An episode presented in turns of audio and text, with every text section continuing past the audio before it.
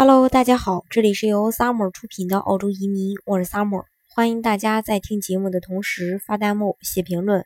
想了解更多移民资讯，请添加微信幺八五幺九六六零零五幺，或关注微信公众号“老移民 Summer”，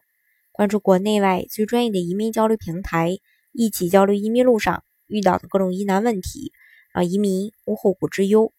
那根据澳洲媒体最新的消息，澳洲的联邦政府正在考虑降低移民率，同时呢增加技术移民的比率。那政府对移民上限的评估设定工作呢，可能会很快的去展开，预计削减幅度可能达到三万人。那目前移民的上限是每年十九万人，同时政府也正在考虑增加高技术移民人群的接纳比率。那根据改革后的移民计划，只有最优秀和最聪明的人，且能积极为澳洲经济做出贡献的人才会被接受。那预计新的改革最早将于今年十二月公布，但直到明年七月才会生效。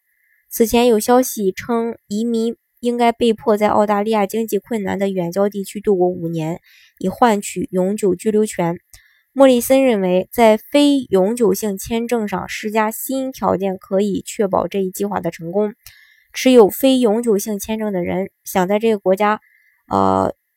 就是永久居留。如果你不遵守非永久性签证上的附加条款，你就无法获得永居签证。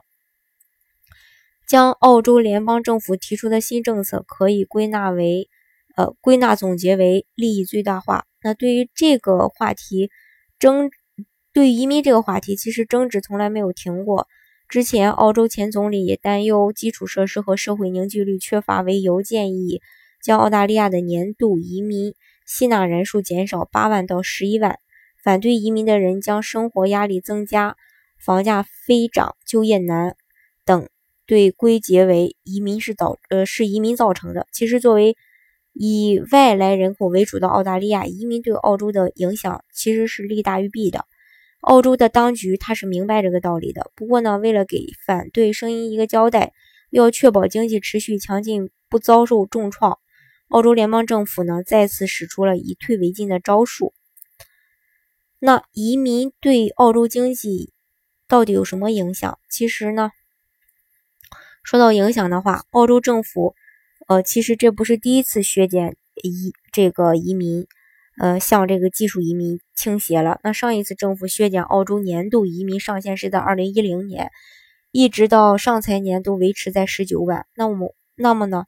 我们通过追踪四十年来移民和 GDP 的数据会发现，移民为澳洲提供了经济红利，使人均生活水平提高了，相当于人均 GDP 的百分之零点一的水平。呃，令生产力提高了百分之十，并提高了就业的参与率。移民使澳大利亚。人呢更加富裕，而并非是更加贫穷。